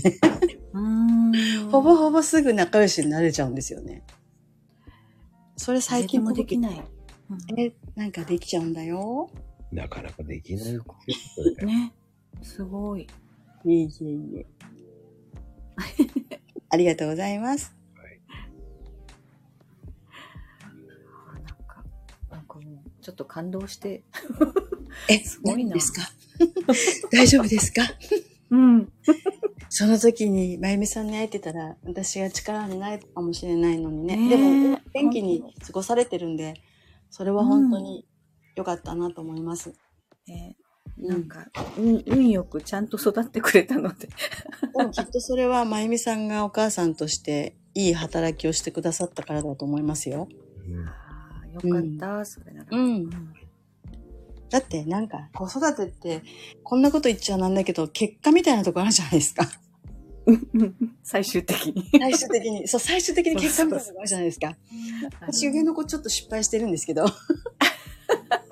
いや、まだわから今からまだ。でも上の子もだって子供二人いるからね。私孫二人いるので、もうある程度見えてきてるんですけど、意外と失敗してるんですよ、上の子には。そうなのまあ、自分が若かったっていうこともあると思うんですけど、うまんうんうんあ、今、下の子はまだ大学生だけど、ちょっとやっぱり違いますね、上の子と下の子っていうのは。あーでも全然違う、うちも長男と違いますよね。全く違う。うんうん。上の子には申し訳ないぐらいな感じです、本当に。さあ、友藤さんありがとうございます。ありがとうございます。あ、友藤さん、 ありがとうございます。こんばんは。こんばんは。そうか、第2弾先生どうもよはろしくお願いします。参加するパターンなんですね。そうそうそう。よろしくおみ願んないがし参ま加す。するんです。いえいえ、びっくりだ、さっきだから、サーリンさんがお入りになってびっくり、え、え、えって感じに一瞬戸惑ってたんですけど、バレてませんでしたかうんバレてるよ。あれバレてました ごめんね。ともえさんこんばんは。いつもありがとうございます。こんばんは。よろしくお願いします。天気が良くて明るくなりますね、これ。聞聞いてるだけ でも。うんうん。本当本当そうそう。やっぱりね、うまいよね。ネットワークが不安定になっちゃって。聞こえてますか聞こえてる聞こえてる。うまいよね。だからね、クリアさんってね、やっぱり。あ、うん。本当に、まあ、臨床士さんっていうのはすごいね。うん。すごい。やっぱりいろんな人と、ね、1万人と話してるわけじゃないですか。あ、ワンえ、1万人え、すごい持ってないちょ盛りました。まこちゃんのいつもの。 ちょっと持ってるか な。でも、アバウトだけどそんな感じかも。いや、でもそれぐらいの勢いだよ。だってでも。ですかね。うん、だって5000人は聞いてるわけでしょカウンセリングは。うん、多分。そう。そっか。こ初めから顔臨床心理士さんだからか。うんあの、ね、はいカウンセラーさんだったらアドバイスしできないじゃないですか。カウンセラあー、まあ、カウンセラーって本当にいろんな資格があるので、ー。ん。なんか自称カウンセラーみたいな人ももちろんいるし、わからないですよね。でも、その自称カウンセラーだからといってダメなわけでもないし、うん。その人がものすごくね、人の心を理解できて、アドバイスというか、そのカウンセリング、お話をするのがうまい場合もあるので、でも何でもそうだと思うんですけど、人で決まるんだと思うんですね。あー資格じゃなくて。そっか。うん。うんいや、でもそれでも難しいわ。私やってて。難しい。でね、ラジオだってね、やっててね、難しいのよ。難しいのいや、聞くのって難しいわ、いつも。あうん。思った以上の答えが返ってこないもの、いつも。あ。それはね、多分ね、期待してるからだと思うよ。いや、期待は何そもないのんだけ答えど、をあ、そういうのはないんだけど、うん。いやー、いつも、あ、もうちょっと違う質問しとけばよかったかなとか、そういう感じよ、いつも。ああ、そうなんですね。どっちでもも多う分、ん、それも、あれじゃないですか、試行錯誤というか、回数を重ねていけば変わっていくんじゃないのかな。うんまあ、まだまだですね。もっと、もっとし、もっとあれだね。経験しなきゃダメかもしれませんね。うーん。まだでも、このマコルームもまだね、180人ぐらいだから。すごい、それでも。 まだ180人って、もう180人じゃん。どこを目指してる本当どこ目指してんのゴールはどこなんも、なんもどこもゴールないんで。でもさ、毎日やってますよね。うんほぼほぼ。ですよえ、180人っていうことは、1年もまだやってないってことなんでやすってかないですよ。そう、え、いつからやってんですかこれ。ちょっと前ぐらい。え、ちょっと前じゃないじゃん。 ちょっと嘘言う、アバウトで嘘を言わないで。いや、こじんまる。ちょっと前ですよ、本当にい。つからですかちょっと前。本当にままあいいや、ちょっと前。ね。うんまあ、ちょ毎日だから180でいくと。半年うん。まだ半年。ちょっと前だから半年よ。だからでも私2回目だし、最近第2弾の人多いじゃないですか。うんよく知ってますね。うん。ってことは何半分の90人ってことなの90人でもないな。突っ込むよ。 100人を超えたよ100人は超えてるんだ。 100人超えてから2段になってるから、でもあ120人目ぐらいから2段目、2段になってきてるああ、そうなんですね。うん。あの、断られるパターンが多いんで、今。 ああ、なんか私も今日ジタバタしちゃったけど、意外とこの時間を確保するのって難しい方もいらっしゃいますよね。そうなんですよ。難しい。うん。そうだからね、そこが難しいですよ。うん、でも、こうやってね、出ていただくっていうのがいいと思います。うん。なんか楽しいですよね。うんうん。話す方 も。何聞かれるのかな友藤さんが静かだ。騒ぎ ますかよいしょしますか どうも何でもやりますけど。なんか今聞きたいことありますかもう、クリア先生に。え先生じゃないけど。いや、あれですよね、あの、うんこう相談に来る方とかもいらっしゃるじゃないですか。はい。でも、あの、多分、その、はい自分で相談に来てるのに、はい。心を開いてない人なんかもあいたりしますよね。あ、はい、いらっしゃいますね。うん。う。そういうん時って、はい。どういうアプローチするんですかえーと、まあ、そういう方っていうのは、やっぱある程度こう、時間を、とか、こう、回数を重ねていかなければいけないこともあるので、うん一回で全てオープンになるわけじゃないし、一回で全てが話し切るわけではないので、やっぱりある程度こう時間と回数をかけて、お互いに理解し合いながら話を進めていくっていうパターンが多いかもしれないです。でもお互いに相手を知らないまんま一回で終わっちゃうっていうパターンも、これ一回目でもお話ししたと思うんですけど、そういうこともあるんですね。うんうんうんでも、開かない人は無理にこじ開ける必要は全然なくて、でも相談はしてると思うんだけど、うまく開けないとか、開き方がわからないとか、まだ決心ができないとか、そういうパターンでもやっぱりあるんですよね。うんなので、そこは全然無理しません。あーいや、割とあれですよね。あの、やっぱりその心開いてない人とかって、やっぱりちょっとむ難しいっていうか、うん僕。なんかもこう髪切らしてもらっても、えあえ。の、で、文句だったりとか、まあ、クレームみたいなのでも言ってくれる人っていうのはまだありがたいなっていう部分があっええて、ええうんそのまま何も言わずに来なくなっちゃう人ももちろんいるわけで。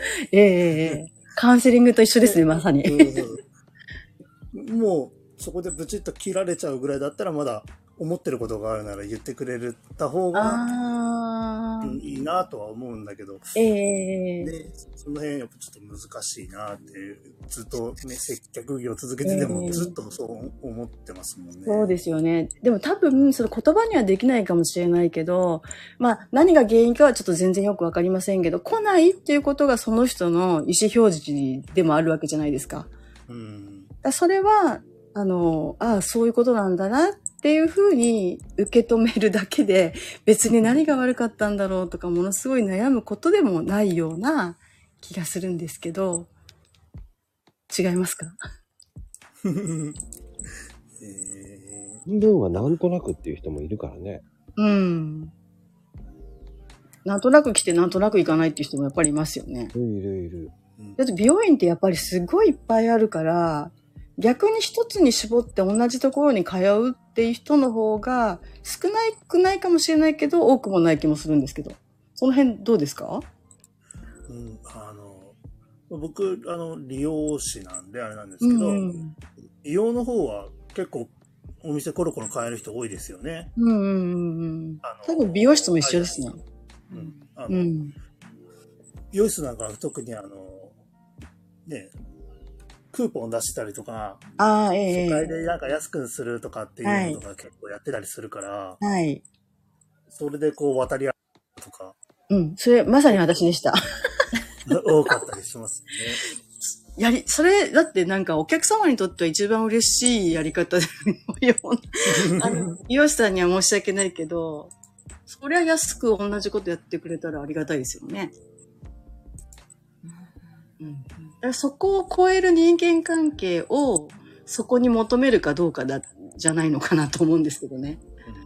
うん。そうねた。だあれですよね、やっぱりあの、特にあの、髪の毛に悩みを持ってなければ、ええそれでもいいと思うんですけど、やはい。っぱり何らかの悩みを持ってると、やっうんぱ。り数回やってもらわないと、うんうんううんうんん、そのその自分のあれとかをこう理解してもらえないというか分かってもらえない部分ってややっぱりあるんであ本当にカウンセリングと同じでうん面白いですね。うんはい。聞いたいやっぱり話。ねできれば23回は同じ人にやってもらった方がいいかなってへいうのはえそうなんで技術す者。としては思いますね、うん、23回行っても悩みが解決されないんだったらうん。次行った方がいいかなと思うけどへえ面白い。うーん。今日は面白い話聞いちゃいました。そうなんですね。うんでへえすねあ、サーリンさんは通い出したら長い肌。 真面目な方なのかな。あーでも私もずっと同じだ。え、まゆみさんもですか、うんみんな偉い。田舎だからね、数がそんなにないっていう。町空間でコロコロ変えてました。ごめんなさい。あ、でも僕も通ってるかな。 えー、そうなんでですも、ね。あの、妊娠しちゃったんで、行ってないですね。へえー。今違うとこなるほど。ろ。う。うんんうん。だからずっとね、こう分かってる人だと、もうあんまり言わなくても、いつも通りね、とか言ったらしてくれるかそうそううそんう、それがいいのよらね。ね。ですね。ガラッと変えたいんだったら違うとこ行くかも。うーん、そうなんだ。面白い。えー、全体的にでも美容室は多いけど、理容室って少ない。うーん。うちの周りにも少ないかな。今、男性でも美容室に行く人も多いんですかね。僕、うん、美容多いで室すねう。んうん。なるあほとどあれで。すね、あの、美容室でもあの、ユニセックスサロンみたいな感じで、あー本当あの、うん、店構えも美容室っぽくて、うんうん。で、や割と女性客7割ぐらい来てるような美容室もあるみたいですけそどれね。が増えたかも。利用と美容両方するところが増えたかも。うーん。えそれなんか法律的に理と美って違いがあるんですかうんうんあのー今すごい曖昧になってて、うんうん。ぶっちゃけもうあれです、あの、カミソリ使えるか使えないかみたいなあ感じになっちゃってますね。ああ、髭剃りってことですかああ、そうですね。あの、うん美容室行くと、うん。あの、カミソリじゃなくて、うんあ、の、トリマーとかだっあて、はい。上剃ったりとかしてると思うんですけど、うんうんうん。だから美容室だとダメなんです。使えないんですよね、カミソリな。るほどね、そう。カミソリで顔剃ったりとか、襟足剃ったりとかっていうのは。うーん。でそうだからお嫁さんを作るときには利用も必要なんだよね。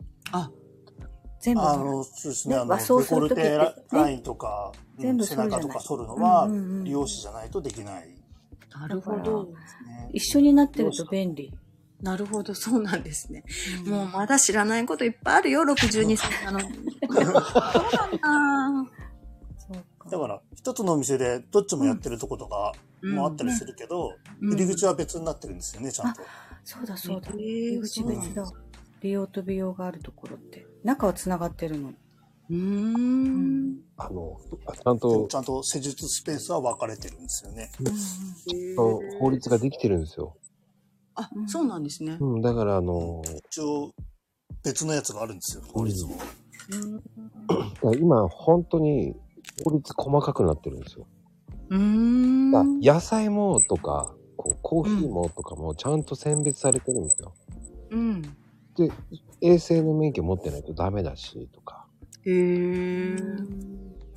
お菓子とかそういうのやるも成果とかそういうのないとダメだしとか、うーん。いろんなのあるんですよ、そういうの。だかそうなんですね。らあの、友藤さんが言ってることって入り口が別々にあれば、そのくくりになるんですよ。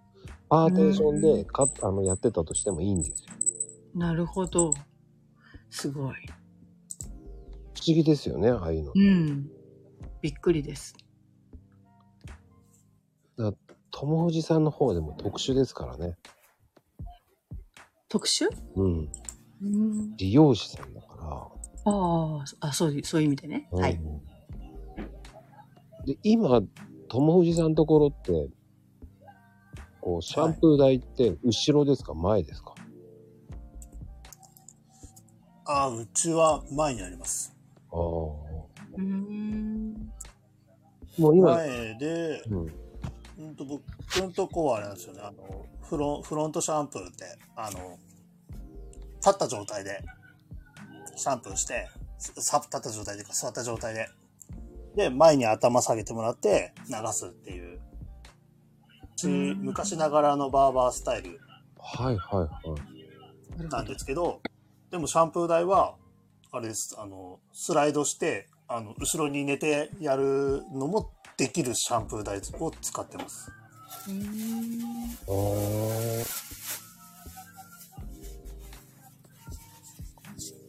そういう、えー、後ろにもできるシャンプー台なんて。で、まああるんですね。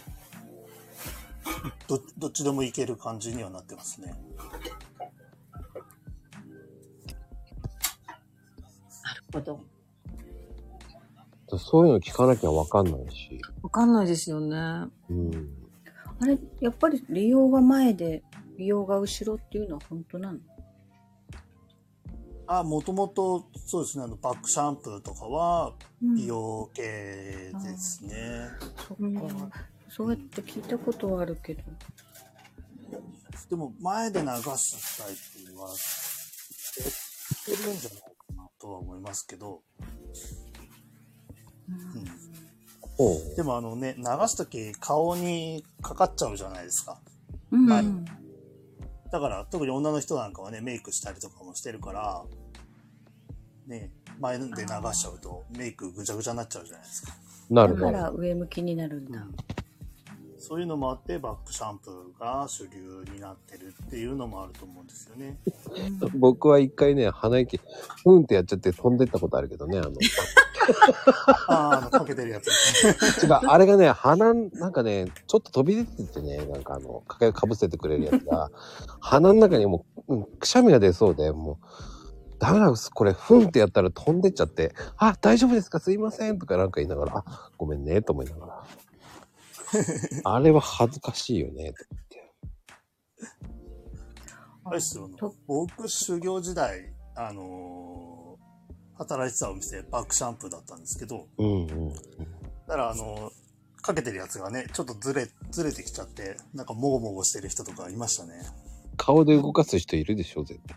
そうそうそうそうそう。あの、口とかでなんかもごも ごして、一生懸命なんか定位置にずらそうとしてる人とかいましたね。やっぱりそうなんだ。だから飛ばないようにタオルとか使うとこもある。えー、うん。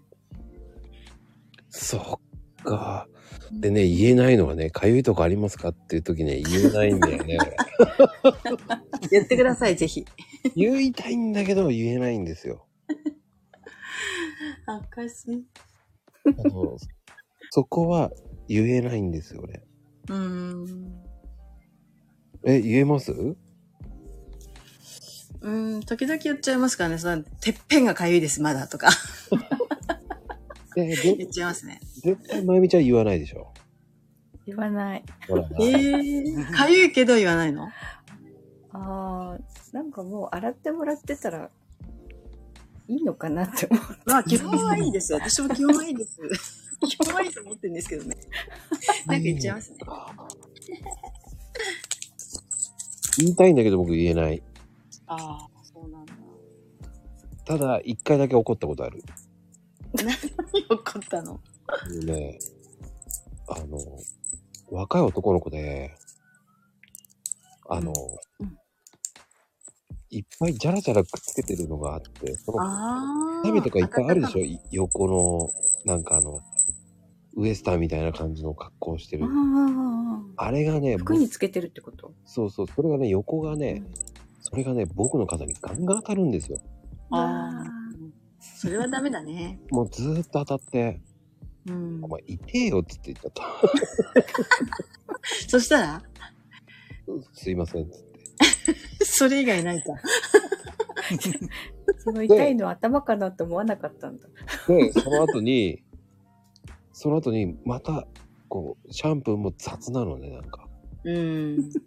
雑な人ダメですよね。だから、ちょっともうちょっとや、しっかりやってよっつって言ったら、うんすいませんっつって言ったら、また当たるんだよね、肩に。面白すぎるだか。ら痛えよっつって言ったら、髪の毛ですかって言うから、いや、ちげえよ、そう、お前のその、やつが当たってんだよっつって言って、赤線。じゃあすいませんっつって、じゃあどうすればいいんですかって言われた時に、普通にそれをよ、どっかに当たらないようにしろよっつって言って。はい。はいって言われて。若者だね。若者だなぁと思って。うん。おじさんは痛いんだよっつって言ってやって。別に、おじさんだから行きたいわけじゃないよね。うんうん。もうず、それがさ、ずっと当たるんだもんだって。うん。それやばいですね。あやーでもその配慮ができない人は何をやってもお客さん目線にはなれないよ。なんかね、うんひどかった。そこはうね、んシャンプーうまかったはずなんだけど。ああ。う、うんん、カットしてうる。まいくつなも、らないよ、うんそういう子は。いつも知ってるそのカット君に、ひどいね、あの子のシャンプー。つ って。俺もうダメだ、あの子。つって言っといたけど。じゃあ二度と当たんないから大丈夫です。 ああ、もうね、言いました。もうあの子は NG つって。うんですですです。うん普通は丁寧にやってくれるのに、そあのー少し上げた時に、普通にゆっくり落としてくれるでしょうんうんうん。あれがね、ドーンって当たるの。ダメだね、全然。もう喧サー嘩ビス業として。喧嘩売ってるって言いたくなったんだけどね。ああ。売ってたんじゃないもう、クソガキと思ったんだけど。向こうもそう思ってた。クソって思ってたかもしれない。いや、それ何回もやった後に言ったんだよね。でもねうん。当たって痛いし、やめてくれよ、つって言って。ってなことです。はい。他はないですかお二人ともなんか聞きたいことは。クリア。大丈夫ですかね、私は聞いたよ。ありがとうございます。まゆみちゃん、ありがとうございます。うん。ありがありがとうございました。さあ、ともくじさんはどうですか僕も話聞けてよかったです。大丈意夫外でとあれですすね。うん。職種違っても共通点若干あったりとかはいするもんでかすそね。こがうん。今日発見でよかったです。ありがとうございます。どうもありがとうございます。ありがとうございました。あありりががとうございました。とうございます。っていうかね、ともふじさんのチャンネルが変わってた。あ、いそうなんですかうん、ちょきちょきチャンネルになってるな。今びっあくりした。あ。皆さんご活躍ですよね、ツイッターで。そうですよね。すごいですよ。うんまあでも、 クリアさん的には、はい。 やっぱり、すごいと思いますよ、本当に。ど、どういう話が繋がってるのかな的確なね、うん。こう指示とか、うん素。晴らしいですよね。ありがとうございます。やっぱりそういうところは、見習わないとなぁ見習わなくていいと思いますよ。怒っちゃいけねえんだなぁと思いながらね。えー私だって怒りますよ。そうなんですか怒りますよ。怒ります、怒ります。まあ、そっか、お話しに来る人には怒んないですけどね。もちろん。まあ、怒ることもな、なくないが。まあ、本当に失礼なことされたら怒るかな。あそうなんですね。うん。いやーでもね、本当に気がつけば、もうこんな時間ですよ。本当にすっごい長く話してました。最近長くないですか、まこさんのお話。いや、盛り上がってるんですよ。ね。 まあ、ああやっていろんな方が入ってくれると絶対それはも盛り上がりますよね。それぞれね。ありがたいんですよ。うん。だからなんか1時間50分とかになっていう人が見て、な、何話したんだろうこの人って思ってたけど、こうやって他の方が入ってくださるんだったら、あ、それもありだなっていうふうに思いました。うん。だっあて、りがとうございます。もう貴長重な々場を。いいえ、もう第3弾はもう、クリアの秘密に何の秘ある密っていうね。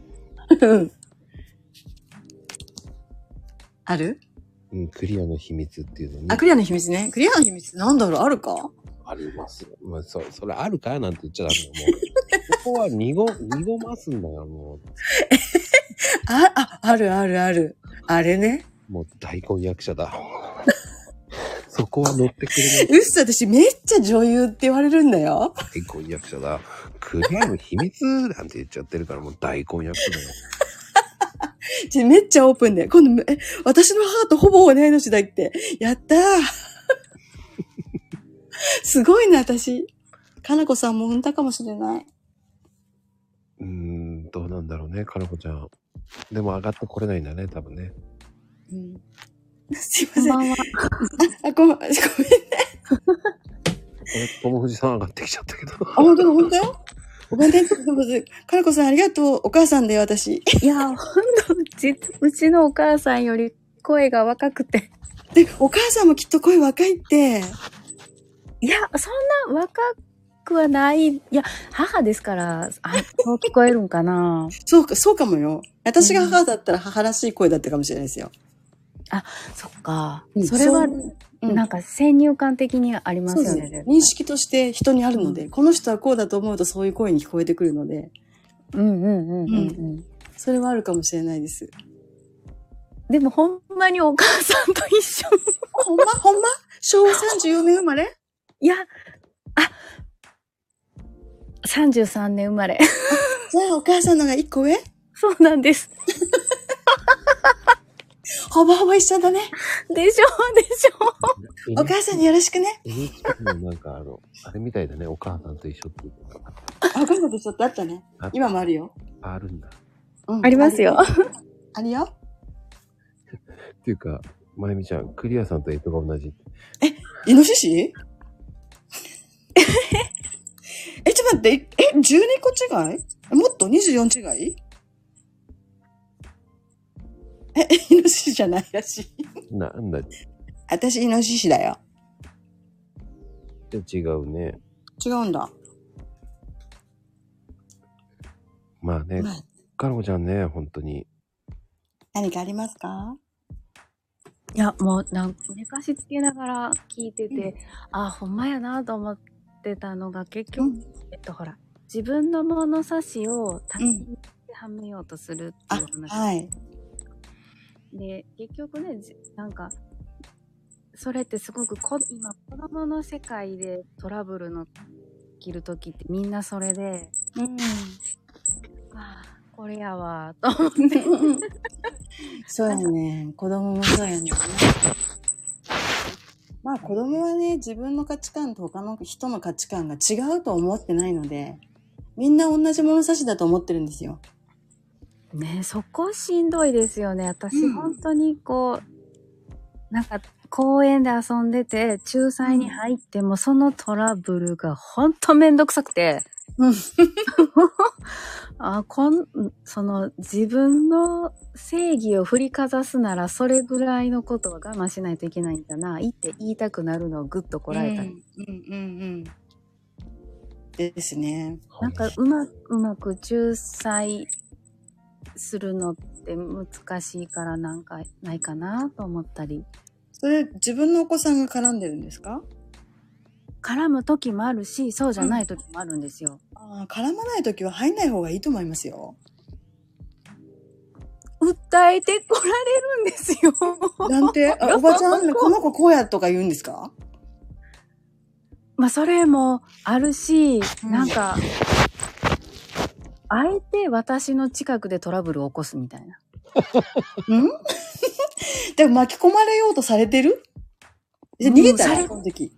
ああ、そうか。なんか多分気がついてないんですよね。一緒になって遊んでるから。今ここにいたら、あ、やばいなっていうのに逃げられないというか。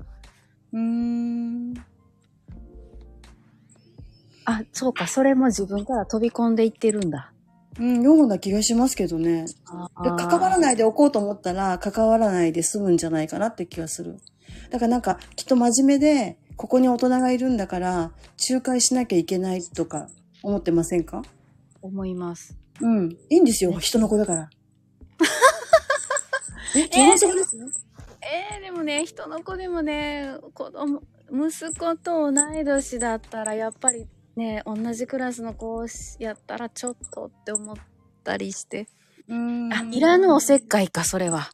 まあ、もし、あれだったらお母さん呼べるんだったら呼ぶとか、いや別にかなこさんがそこで対処しなきゃいけない理由は多分ない。うん。うそうんで。すね。我が子じゃないもの。うん。我が子だったらまだだけど、だって我が子だとしても、やっぱ子供の問題だから、なかなかそじ大人がそこで仲裁するっていうのはよしあしかもしれないですけどね。あそそれはありますよね。よし、足なのはわかるんですけどね。なんか、多分ダメなんでしょうね。こう、田舎というか人数が少ない中で、うん幼稚園からの持ち上がりをず、を見てるから、うんこれ以上この子が言ったら絶対に喧嘩なるとかいうのが予測できちゃうから、うーん。まあ、やっぱいらの世界ですよね。でも、そこで止めたいんでしょ要は、でも。そう、私はそこで止めたいの。おもお前いい加減気づけよって、それ以上言ったら相手怒るぞっていう。うーん。いい加減そこちょっと、親も気づいてほしいなっていう。あなたの息子が悪いのよって。え、だから一番言いたいのはそれでしょそれです、それです。それですよね。え、そう、お母さんとお話しすれば、 できないのかな。そこが難しい。そこまで腹を割って話せるような人間関係にないんですよね、やっぱり。うん。だったら子供にも口出す必要ないよね。ああ、そっか。うん。だって親ともそういう関係じゃないんだもん。子供とその関係が作れるかって言ってまた全然違うんじゃないかな。まあ、私、でも子供と親の関係はまた別物かなと思ってしまって。うん、それは、あの、かなこさんの考えであって、相手の子供も親もそうは考えてないかもしれない。そうですね。それこそ私の物差しですね。うん。まあでも、そこはかなこちゃん先生だったからっていうのもあるんじゃないあるー先生だったんだ。そうなんです。あるし、周りもそれ知ってるから投げてくるのもある。あ あ。うまく逃げた方がいいと思うよ。うーん。うん。逃げようじゃあ。うん、逃げた方がいい。責任持てないことが分かってることからは逃げた方がいいと思います。自自分の子供が絡んでたら別ですけれども、うん。うん。それはその子と、その家族の問題っていうか、親子の問題でもあると思うし、うんこれは私の問題じゃないっていうふうに思った方がいいと思いますよ。うん。そうね。でも先生だってイメージがあったら頼るね。でもそのイメーそうジなはの、多分自分で壊した方がいいと思うよ。私は元先生だけど、今は先生じゃありませんし、この子たちを教えている立場のものでもありませんという、そう。ああ。私明は、確な自分の立場を。かなこって言っとけばいいんじゃないうん。先生じゃないから。元先生でもないし。かなこって言ってください。うんうんうんうん私は、私よっていう。そうそう。先生じゃないし。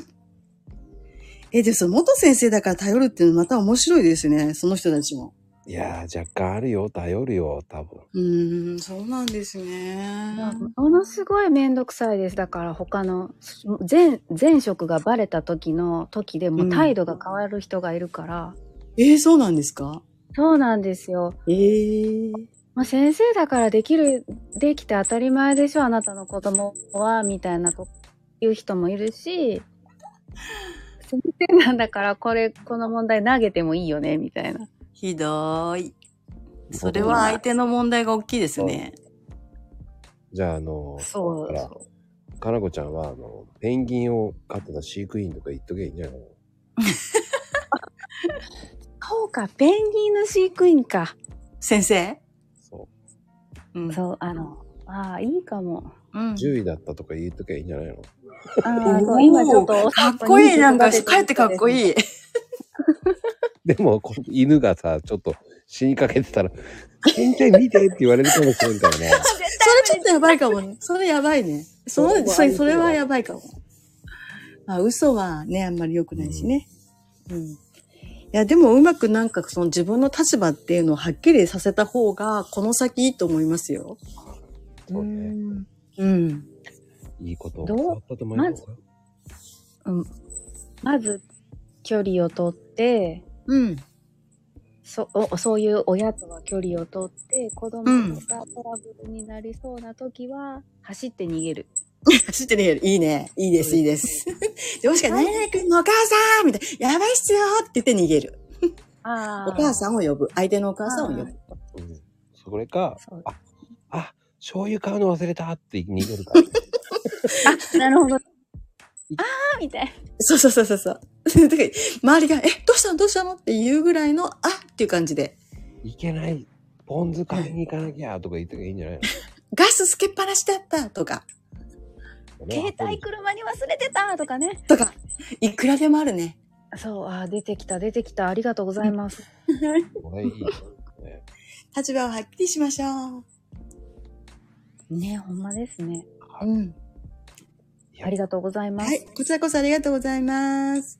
ありがとうございいまやーもう2時間近くなってきちゃったよ。大丈夫す。もうそろそろ終わろうと思います。はいはい。やー第3弾。待っててね。第3弾。もうね、あ の、 いつかわかんないけど。クリアの日に生きてたら声かけてください。大丈夫です。はい。じゃあ今日もマコルーム終わろうと思います。ありがとうございます。はい、どうもありがとうございました。ではおやすみカプチーノ。おやすみなさい。ありがとうございます。ありがとうございました。ありがとうございました。おやすみマヨネーズ。